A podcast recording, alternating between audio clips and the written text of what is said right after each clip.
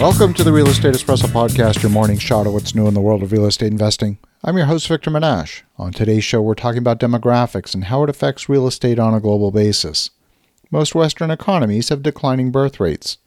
The population of the world is growing, but the countries that lead the world in population growth are countries like India, already at a billion and a half people, and having surpassed China in population as the most populous country on earth.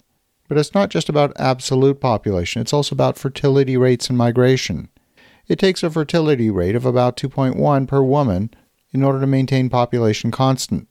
Declining birth rates in many parts of the world have resulted in shrinking populations. National averages are just that, they're averages. Some areas are hotter than others. For example, some cities like Austin, Nashville, Salt Lake City have traditionally enjoyed high rates of migration, they're currently oversupplied due to the amount of new housing supply that's entered the market. You need to look at all of these factors together demographics, migration, and supply.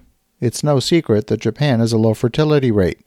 When you combine that with very low immigration, it's no surprise the population of Japan is shrinking at about half a percent a year. There's a reason why there's more than 8 million empty abandoned homes in Japan. You can buy a vacant home in Japan for under $30,000. The fertility rate in the U.S. is also low and falling. It's at 1.6, far below what's required to sustain population. Fertility rate in Canada is 1.48, Italy at 1.3, Spain is at 1.3. Were it not for immigration, population in these countries would be falling.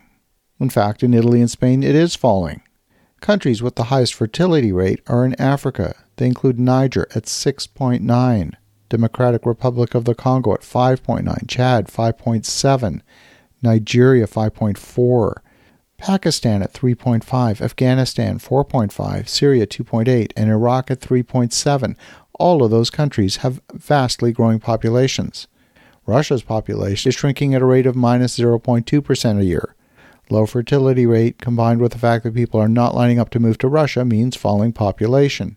China's population is now shrinking after decades of a one child policy. And when you add immigration and fertility together, you get a full picture. Spain's population is shrinking at minus 0.08% per year, Portugal at minus 0.23% per year, Italy at minus 0.28% a year. Even economic powerhouse Germany is shrinking at minus 0.09% a year. And that is the sum of the totality of fertility and migration. In our Western economies, the U.S. is growing at about 0.6% a year, largely through immigration. Canada, on the other hand, is growing at a rate of about 1% a year, more than double the rate of the United States on a per capita basis. And last year, Canada admitted nearly the same number of immigrants as the U.S., despite the fact that Canada has about one eighth of the population of the U.S. The net result is that vacancies in Canada are at historic lows. Canada seen as one of the best countries in the world from a quality of life perspective. The major cities in Canada have traditionally attracted the largest number of immigrants. Toronto has seen the majority of the nation's immigrants settle in the Greater Toronto Area, but Toronto is running out of developable land, and costs in Toronto have made housing prohibitively expensive. We're now seeing immigrants move to other cities like Calgary, Montreal, and my home city of Ottawa.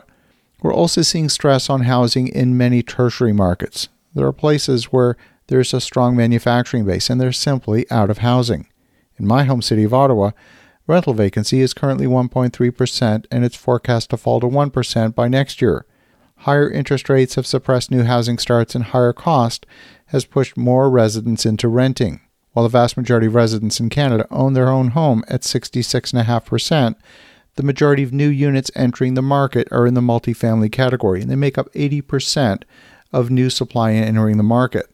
Is very similar across many cities in Canada. It's like the entire nation is hovering between 1 and 2% vacancy. Toronto is currently at 1.5% and falling, and single family homes make up only about 10% of new construction in the Toronto area. Canada is not constructing enough homes or apartments to keep pace with the current rate of immigration, and it's no longer a question of affordability, it's rapidly becoming a question of availability. Last year, Canada admitted 950,000 people. That's similar to the number of people admitted to the United States, which is much larger and it's got greater ability to absorb population.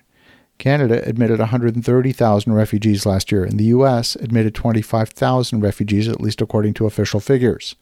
Canada has a much lower percentage of second homes than the US. The colder climate means that Canadians seek a second home usually someplace warmer, like the southern United States.